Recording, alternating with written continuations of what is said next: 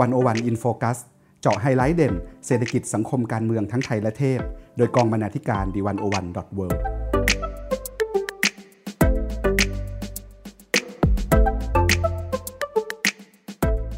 สวัสดีค่ะคุณผู้ฟัง ขอต้อนรับเข้าสู่รายการ 101 in Focus EP ที่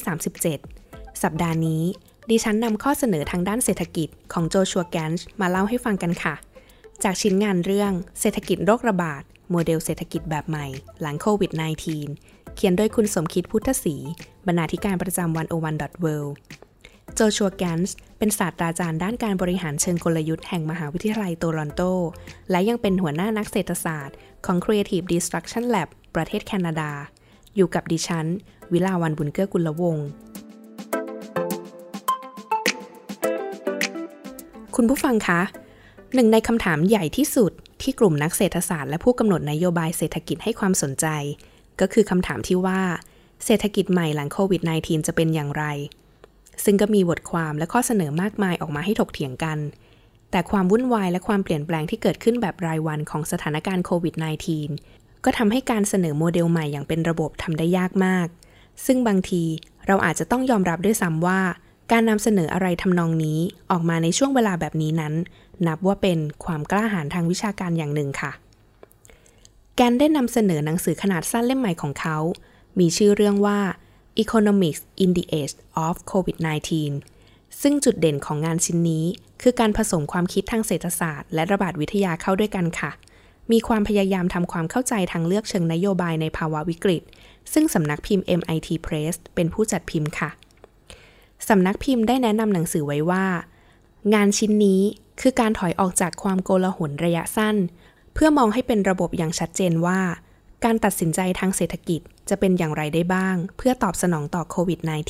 -19 แกนส์และสำนักพิมพ์จึงเลือกที่จะเผยแพร่เนื้อหา และบทวิเคราะห์ในหนังสือต่อสาธารณะให้เร็วที่สุด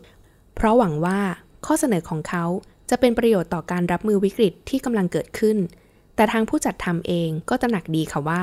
สถานการณ์ยังมีโอกาสที่จะเปลี่ยนแปลงไปอีกมาก เพราะฉะนั้นเวอร์ชั่นที่เผยแพร่ออกมานี้ จึงเป็นเพียงฉบับร่างเท่านั้นค่ะ ทางผู้จัดทำจะเปิดรับความคิดเห็น และคอมเมนต์จนถึงวันที่ 15 พฤษภาคม 2563 นี้ เพื่อที่จะนำไปปรับปรุงตัวหนังสือฉบับสมบูรณ์ต่อไปค่ะ คุณผู้ฟังคะ เรามาดูสิ่งที่แกนส์นำเสนอกันค่ะแกนส์เริ่มต้นจากข้อถกเถียงที่พื้นฐานที่สุดในทางเศรษฐศาสตร์ คือทางเลือกในการดำเนินนโยบายค่ะ เขาตั้งคำถามว่า ในสถานการณ์ที่มีโรคระบาดรุนแรง เรายังมีทางเลือกเหมือนในสภาวะปกติหรือไม่ ซึ่งในกรณีนี้คือการเลือกระหว่างสุขภาพกับเศรษฐกิจค่ะ ในวิชาเศรษฐศาสตร์ 101 นักเรียนเศรษฐศาสตร์ทุกคนรู้ดีว่า การเลือกใด ๆ จะมีต้นทุนค่าเสียโอกาสเสมอ เรียกได้ว่า ถ้าเราเลือกที่จะมีสุขภาพที่ดี ด้วยการทุ่มเททรัพยากรไปให้สาธารณสุขมากขึ้น เราก็ต้องยอมที่จะเสียโอกาสในการนำทรัพยากรไปใช้ในกิจกรรมอื่น ๆ ซึ่งในสภาวะปกติ แต่ละประเทศก็จะเลือกสมดุล ระหว่างสุขภาพและเศรษฐกิจ ตามข้อจำกัดและทิศทางเชิงนโยบายของตน ไม่มีประเทศไหนในโลก ที่จะทิ้งเศรษฐกิจทั้งหมด เพื่อการสาธารณสุขอย่างเดียว หรือทิ้งสาธารณสุขทั้งหมด เพื่อเศรษฐกิจอย่างเดียวแน่นอนค่ะ ปัญหาก็คือว่า ในสถานการณ์โรคระบาดอย่างโควิด -19 นี้ ได้สร้างสภาวะยกเว้นของทางเลือกขึ้นมา เพราะการเลือกที่จะรักษาสุขภาพ ด้วยมาตรการรักษาระยะห่างทางสังคมและการปิดเมือง ได้สร้างต้นทุนค่าเสียโอกาสทางเศรษฐกิจอย่างมหาศาลในทางกลับกัน การเลือกที่จะให้เศรษฐกิจดำเนินต่อไปนั้น ก็จะทำให้สุขภาพและสาธารณสุขอยู่ในสภาวะอันตราย ซึ่งอาจถึงขั้นระบบทั้งหมดพังได้ค่ะ โดยแกนเสนอว่า เราจำเป็นต้องเลือกสุขภาพและสาธารณสุขก่อน ไม่ใช่เพราะสุขภาพสำคัญ และชีวิตผู้คนนั้นมีคุณค่าแต่เพียงอย่างเดียวนะคะ แต่เพราะการเลือกแบบนี้สมเหตุสมผลทางเศรษฐศาสตร์ด้วยแกนส์เพิ่มเติมว่า การปล่อยให้ผู้คนเจ็บป่วย และเสียชีวิตเป็นจำนวนมาก เป็นการทำลายเศรษฐกิจในตัวเอง และต่อให้โรคระบาดหายไป เศรษฐกิจก็ยากที่จะฟื้นคืนกลับมาได้เราได้เห็นจากประสบการณ์ปีคิศักราช 1917 ถึง 1918 แล้ว ที่ไข้หวัดสเปนระบาดทำให้มีผู้เสียชีวิตกว่า 2 ล้านคน การปล่อยให้โรคระบาดฆ่าชีวิตผู้คนเป็นจำนวนมาก ส่งผลต่อการฟื้นตัวของเศรษฐกิจหลังโรคระบาดอย่างมีนัยสำคัญค่ะ เพราะตลาดแรงงานและทุนมนุษย์ ได้รับความเสียหายอย่างหนัก นอกจากนี้ แกนซ์ยังมองว่าการเลือกสุขภาพเป็นทางเลือกที่สมเหตุสมผลในทางปฏิบัติด้วยค่ะ เพราะการเลือกสุขภาพก่อน ยังเปิดโอกาสให้เราหันกลับมาเลือกเศรษฐกิจอีกครั้งได้เมื่อถึงคราวจำเป็น แต่ถ้าเลือกเศรษฐกิจก่อน เราอาจจะสูญเสียสุขภาพและสาธารณสุขไปทั้งหมด โดยไม่มีโอกาสกลับมาเลือกใหม่ได้อีก เมื่อสุขภาพต้องมาก่อนแกนจึงเสนอโมเดล เศรษฐกิจโรคระบาด โดยแบ่งเป็น4ระยะด้วยกันค่ะ ระยะที่ 1 คือระยะควบคุมโรค ระยะที่ 2 คือระยะเริ่มใหม่ ระยะที่ 3 คือระยะฟื้นฟู และระยะสุดท้าย คือระยะยกระดับค่ะ เรามาดูคำอธิบายของระยะที่ 1 กันค่ะ ระยะควบคุมโรค แกนส์แบ่งระยะควบคุมโรคเป็น 3 ระยะย่อยอีกนะคะ นั่นก็คือ 1. ช่วงของการระบุภาวะระบาด 2. ช่วงของการซื้อเวลาเพื่อสำรองทรัพยากร และ 3. ช่วงของการประคับประคองความเสียหายทางเศรษฐกิจค่ะ ช่วงของการระบุภาวะระบาดแกนส์บอกว่า หมายถึงการบริหารความคาดหวังของผู้คนค่ะเขาชี้ว่าในภาวะโรคระบาด คนจะมีพฤติกรรมอย่างไรนั้น ขึ้นอยู่กับการประเมินความเสี่ยงส่วนบุคคล และกิจกรรมทางเศรษฐกิจของพวกเขาแต่ละคน ซึ่งมันแปรเปลี่ยนตลอดเวลา แกนส์วิจารณ์ว่านักระบาดวิทยามักจะมองข้ามสิ่งเหล่านี้ไป คนเรามีความสามารถในการตัดสินใจได้อย่างหลากหลายมาก ไม่มีใครที่พร้อมจะอยู่บ้านตลอดทั้งวัน หรือไม่มีใครที่อยากจะออกจากบ้านตลอดเวลาเช่นกันค่ะ แม้กระทั่งคนเดียวกันในแต่ละช่วงเวลา ก็อาจตัดสินใจแตกต่างกันได้ ดังนั้นมาตรการของรัฐที่ออกมานั้น จะต้องออกแบบโดยคำนึงถึงธรรมชาติของการตัดสินใจของผู้คนค่ะ อีกประเด็นหนึ่งนะคะ ที่ถกเถียงกันมากก็คือ ควรปิดเมืองเมื่อไหร่แกนส์เห็นว่าในหลายประเทศและหลายเมืองที่รัฐบาลท้องถิ่น มีอำนาจในการปิดเมืองนั้นดำเนินนโยบายนี้ช้ากว่าที่ควรจะเป็น ซึ่งส่วนมากให้เหตุผลว่า ขอรอดูสถานการณ์ก่อน หากมองด้วยสายตาแบบนักเศรษฐศาสตร์ การรอข้อมูลเพิ่มเติมเป็นทางเลือกที่สมเหตุสมผล และเพิ่มมูลค่าในการตัดสินใจได้ แต่อย่างไรก็ตาม ในภาวะวิกฤตเช่นนี้ แกนเสนอให้ผู้กำหนดนโยบายต้องกลับมามองได้ว่า การประเมินนั้นกำลังคาดหวังข้อมูลใหม่แบบไหน ถ้าหากคาดหวังว่าข้อมูลใหม่จะมายืนยันการปิดเมือง เป็นทางเลือกที่ถูก ก็ควรที่จะตัดสินใจปิดเมืองเลย แต่หากคาดหวังว่าข้อมูลใหม่จะเป็นข้อมูลที่เปลี่ยนความเชื่อว่าการปิดเมืองไม่จำเป็น ข้อมูลใหม่นี้ก็คุ้มค่าที่จะรอคอยค่ะ แกนสตั้งข้อสังเกตว่า เหตุผลในการรอดูสถานการณ์ส่วนใหญ่นั้น มักจะเป็นเหตุผลทางการเมือง มากกว่าเหตุผลทางวิทยาศาสตร์หรือเศรษฐศาสตร์ เพราะฉะนั้นการตัดสินใจดำเนินนโยบายที่เฉียบขาด ถูกจังหวะ และทันท่วงที จึงขึ้นอยู่กับลักษณะของรัฐบาล และขึ้นอยู่กับความโปร่งใสขีดความสามารถของผู้มีอำนาจในการกำหนดนโยบายและนี่คือการให้ความหมายในช่วงของการระบุภาวะระบาดแบบแกนส์ค่ะ และช่วงที่ 2 คือช่วงของการซื้อเวลาเพื่อสำรองทรัพยากร แม้ว่าแกนส์จะเห็นว่าตลาดเป็นเครื่องมือที่กระจายทรัพยากรที่มีประสิทธิภาพ แต่ในภาวะวิกฤตแบบนี้ เขากลับเสนอให้รัฐ ปรับมาใช้การวางแผนเศรษฐกิจจากส่วนกลางเป็นการชั่วคราว ใน 3 ด้านด้วยกันค่ะ ได้แก่ ด้านที่ 1 การโยกทรัพยากรไปสู่ภาคสาธารณสุข ด้านที่ 2 การควบคุมราคา และด้านที่ 3 การควบคุมการเคลื่อนไหวของผู้คน แกนให้ความเห็นว่า แม้ตลาดจะเป็นนกลไกการจัดสรรทรัพยากรที่มีประสิทธิภาพ แต่ประสิทธิภาพของตลาดเป็นประสิทธิภาพที่อยู่บนฐานของต้นทุนและกำไร แถมยังต้องให้เวลาผู้เล่นในตลาดเรียนรู้และปรับตัวด้วย ในภาวะวิกฤต อย่างสงครามและโรคระบาดที่ต้องการการจัดสรรทรัพยากรใหม่ อย่างฉับพลันและรุนแรง การจัดสรรทรัพยากรโดยตลาดมีโอกาสที่จะนำไปสู่ความไร้ประสิทธิภาพและความไม่เป็นธรรมได้ค่ะ แน่นอนค่ะว่ารัฐสามารถตัดสินใจผิดพลาดได้ และยังมีโอกาสที่จะไร้ประสิทธิภาพสูงอีกด้วย แต่การปล่อยให้ตลาดทำงานในภาวะวิกฤตนั้น มีโอกาสที่จะทำให้สถานการณ์ย่ำแย่มากกว่า ตัวอย่างเช่น หากเราปล่อยให้กลไกตลาดเป็นตัวตัดสินว่า ใครควรที่จะได้รับบริการสาธารณสุขในสภาวะที่อุปสงค์สูงกว่าอุปทานอย่างเทียบไม่ได้นี้ ผู้ที่ป่วยด้วยโรคไม่เร่งด่วน แต่มีเงินรักษาย่อมเข้าถึงบริการทางการแพทย์ ในขณะที่ผู้ป่วยรุนแรง แต่มีฐานะยากจน จะต้องพบกับภาวะที่ยากลำบากที่สุด หรือในกรณีของการสร้างโรงพยาบาลสนามชั่วคราว เพื่อขยายศักยภาพของระบบสาธารณสุขเป็นการชั่วคราว ย่อมไม่สามารถเกิดขึ้นได้จริงในระบบตลาด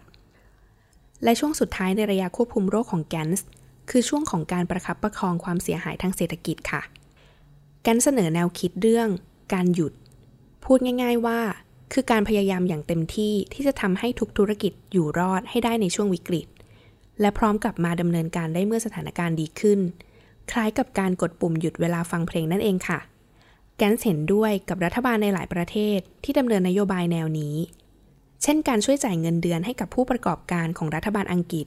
การขอความร่วมมือให้เหล่าบรรดาเจ้าหนี้ และเจ้าที่ดินไม่คิดค่าเช่า และดอกเบี้ยของรัฐบาลฝรั่งเศส รวมถึงการอัดฉีดเงินกู้ฉุกเฉินขนาดใหญ่ แต่คำถามใหญ่ในประเด็นเรื่องการประคับประคองเศรษฐกิจ ในภาวะโรคระบาดคือรัฐ ต้องเข้าไปช่วยแค่ไหนถึงจะเรียกว่าเพียงพอค่ะสำหรับเรื่องนี้แกนส์ยอมรับว่าเขายังมีความรู้ไม่เพียงพอ เพราะนี่เป็นวิกฤตที่โลกไม่เคยพบเจอมาก่อน แต่เขาเชื่อว่ายาแรงแบบแนวคิดเรื่องการหยุด เท่านั้นที่จะช่วยประคับประคองความเสียหายจากวิกฤตได้ดีที่สุดค่ะ หากเราพิจารณาตามการวิเคราะห์ของแกนส์นี้เรียกได้ว่าสถานการณ์โรคระบาดและเศรษฐกิจแทบทุกประเทศในโลกณขณะนี้ยังคงอยู่ในระยะควบคุมโรคเท่านั้นนะคะ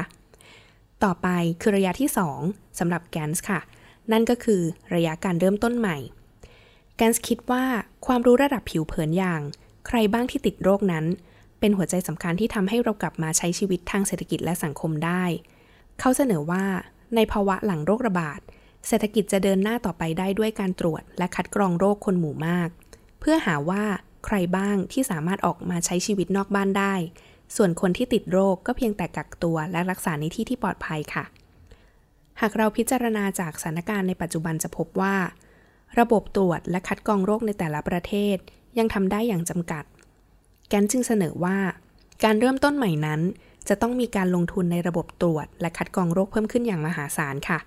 การลงทุนด้านนี้จะทำให้เศรษฐกิจเดินหน้าต่อไปได้ และยังเป็นการหาความรู้เกี่ยวกับไวรัสเป็นในตัว แถมยังเป็นการตรวจสอบด้วยว่า ภูมิคุ้มกันหมู่เกิดขึ้นและปกป้องผู้คนจากโรคระบาดได้จริงหรือไม่ อย่างไรก็ตามค่ะ ความยากและความท้าทายสำหรับการตรวจและการคัดกรองโรคนั้น คือการลงทุนพัฒนาเทคโนโลยีการตรวจให้มีราคาถูก และมีจำนวนมากพอสำหรับการตรวจคนจำนวนมาก และการทำให้คนยอมรับว่า การตรวจและการคัดกรองจะกลายเป็นส่วนหนึ่งของการใช้ชีวิต ต่อไปคือระยะที่ 3 ค่ะ แกนส์เรียกว่าระยะฟื้นฟูคำถามที่ว่าใครควรออกมาเป็นคนกลุ่มแรก เป็นประเด็นที่มีการถกเถียงกันอย่างกว้างขวาง หากมองจากมุมของนักเศรษฐศาสตร์แบบดั้งเดิม พวกเขาอาจเสนอให้กลุ่มคนที่ทำงานมูลค่าทางเศรษฐกิจสูง กลับมาทำงานก่อน แต่ถ้ามุมของนักระบาดวิทยาก็จะเสนอให้กลุ่มคนที่มีความเสี่ยงต่ำกลับมาทำงานก่อน ซึ่งแกนส์ไม่เห็นด้วยกับวิธีคิดทั้งสองแบบค่ะ เพราะกลุ่มคนที่ทำงานมีมูลค่าทางเศรษฐกิจสูง มักจะเป็นคนที่สามารถทำงานจากที่บ้านได้ในระดับหนึ่ง ส่วนกลุ่มคนที่มีความเสี่ยงต่ำตามความหมายของนักระบาดวิทยานั้นไม่สมเหตุสมผลเลย เพราะว่าในเมืองสมัยใหม่ แม้ความเสี่ยงของแต่ละคนจะไม่เท่ากัน แต่ความเสี่ยงของทุกคนสูงเหมือนกันค่ะ ถ้าอย่างนั้นแกนเสนออะไร เรามาดูกันค่ะ แกนเสนอว่ากลุ่มคนที่ควรได้กลับไปทำงานเป็นกลุ่มแรก คือกลุ่มที่ไม่สามารถทำงานจากบ้านได้ โดยมีเงื่อนไขว่า จะต้องมีการจัดสภาพแวดล้อมการทำงานให้เหมาะสม หากสถานประกอบการใดไม่สามารถปรับที่ทำงานได้ ก็ยังไม่ควรให้มีการกลับไปทำงาน ในเชิงรูปธรรม กลุ่มคนที่มีโอกาสกลับไปทำงานเป็นลำดับต้นๆนนั้น ได้แก่กลุ่มงานก่อสร้าง และภาคอุตสาหกรรม ซึ่งขณะเดียวกันนั้น ก็ต้องระวังไม่ให้เกิดพื้นที่ที่ผู้คนจะไปรวมตัวกันได้ด้วยค่ะ อีกประเด็นหนึ่งที่แกนเสนอว่า ควรนำมาใช้ประกอบการตัดสินใจ ว่าใครควรได้กลับไปทำงาน